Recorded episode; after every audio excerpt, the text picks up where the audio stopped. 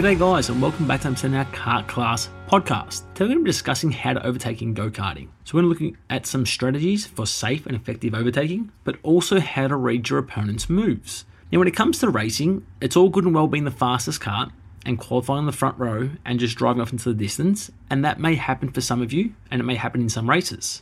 But realistically, motor racing is all about racing your opponents or your competitors. And that might mean that you have an issue in one of the races and you have to start a little bit further back than what you used to. And now it's all about getting a good start.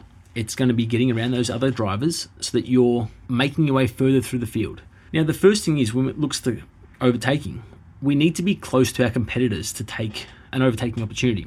It's all good and well being, you know, two kart lengths back and thinking, you know what, I might be able to pull this off. And sometimes you might be able to. But let's be honest, the chances are when you're coming from too far back to make an overtake, you're likely to make contact because you're having to travel at a lot faster speed to get past that kart. So you might be entering the, you know, the corner at five or six Ks faster. Then all of a sudden, the other driver can't see you because you're too far back. They turn in, you're traveling at too much speed, contact's made, and the chances are that two karts are in, involved in the crash. So when you're looking to overtake, try and sit as close as you can to the bumper in front of you, of the car. And then what you're trying to do is, if you pull out too soon to make an overtake, the driver in front, if they look around, they can actually see you attempting that overtake. So they can actually defend that position before you get up alongside them.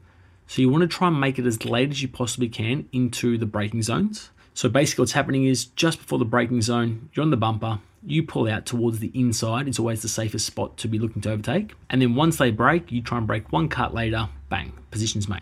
Now, when we said about passing on the inside, the reason for that is that's where the driver who you're overtaking is going to be looking, because they're looking towards the inside. That's the upcoming corner. I'm not going to look into the outside because there's nothing out there where they're going to be driving. So all of a sudden, if their vision is looking towards the inside and you're trying to put your kart in that position into their eye line, then they're more likely to give you some room. Again, if they can see you in their peripheral vision and they turn in, that's going to be side to side contact. And generally the outside kart comes off worse than the inside kart. If you're at their bump and you're trying to overtake, well, they can't see you there. So they're more likely to turn in onto that racing line. Now that's what we're saying about the outside. If you look to the outside to overtake, again, you might be able to make it pass, but it's a lot more risky. So that one spot that you may make in the overtake, you're you're running the gauntlet of potentially crashing, you know, sixty, seventy percent more often when you're going towards the outside. So getting that eyesight by getting to the inside and to break that one kart later, that should make it easier for you to complete those overtakes more often than not. Now, when it comes to the best spots to pass on the track, the straights are generally the safest and the easiest to overtake. You've got the most amount of time on the straight to get a slipstream, to pull out, and to at least get up alongside that competitor that you're trying to pass. The braking zones are where you can actually make that that pass stick a lot easier. So you pull out, break that one kart later, all of a sudden the overtake should be completed. When you're looking to pass on like flat out bends, if you're not braking or you're not at least lifting off the accelerator, unless you've got a lot more speed than just to go straight past that kart, it's going to be too hard to overtake.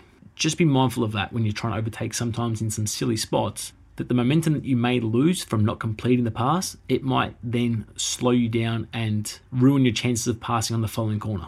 Now, when we're talking about reading your opponent's moves, it's sort of, if you race a particular competitor or multiple drivers, you know, a lot, if they're at your club or, you know, you always go to the race and you always see, you know, young Jack, he always races in your class, as an example, you start to get an understanding on which corners they're good on, whether they're fast on the straights or they're better on the corners, or they might over defend, or they might never defend, so it leaves opportunities for you to overtake.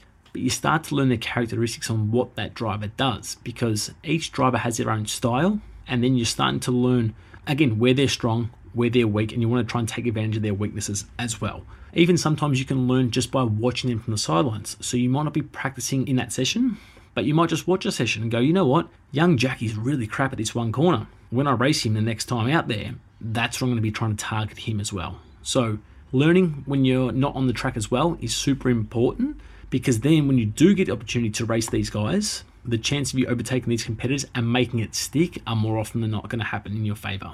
Hope these tips are good for you when it comes to your next session on track and your upcoming races for how to overtake in a go-kart. These are the safest ways. Like I said, in some cases, you're going to have to go to the outside. You're going to have to go big. Um, and other times, you know, you might be passing on a risky spot just because it's the last lap and it leaves you with the last opportunity to overtake that kart in front of you. but try and always go towards the inside where possible, get in that eye line of the cart and stay as close as you can to that rear bumper when trying to make an overtake. If you guys need to know more information about your kart racing needs, then be sure to visit us at kart class dot com. We give you some information on kart setup, driving techniques and mindset, so we're here to help you when you need. I'm your host, eighteen-time Australian champion David Serra. I look forward to chatting to you guys soon. Cheers.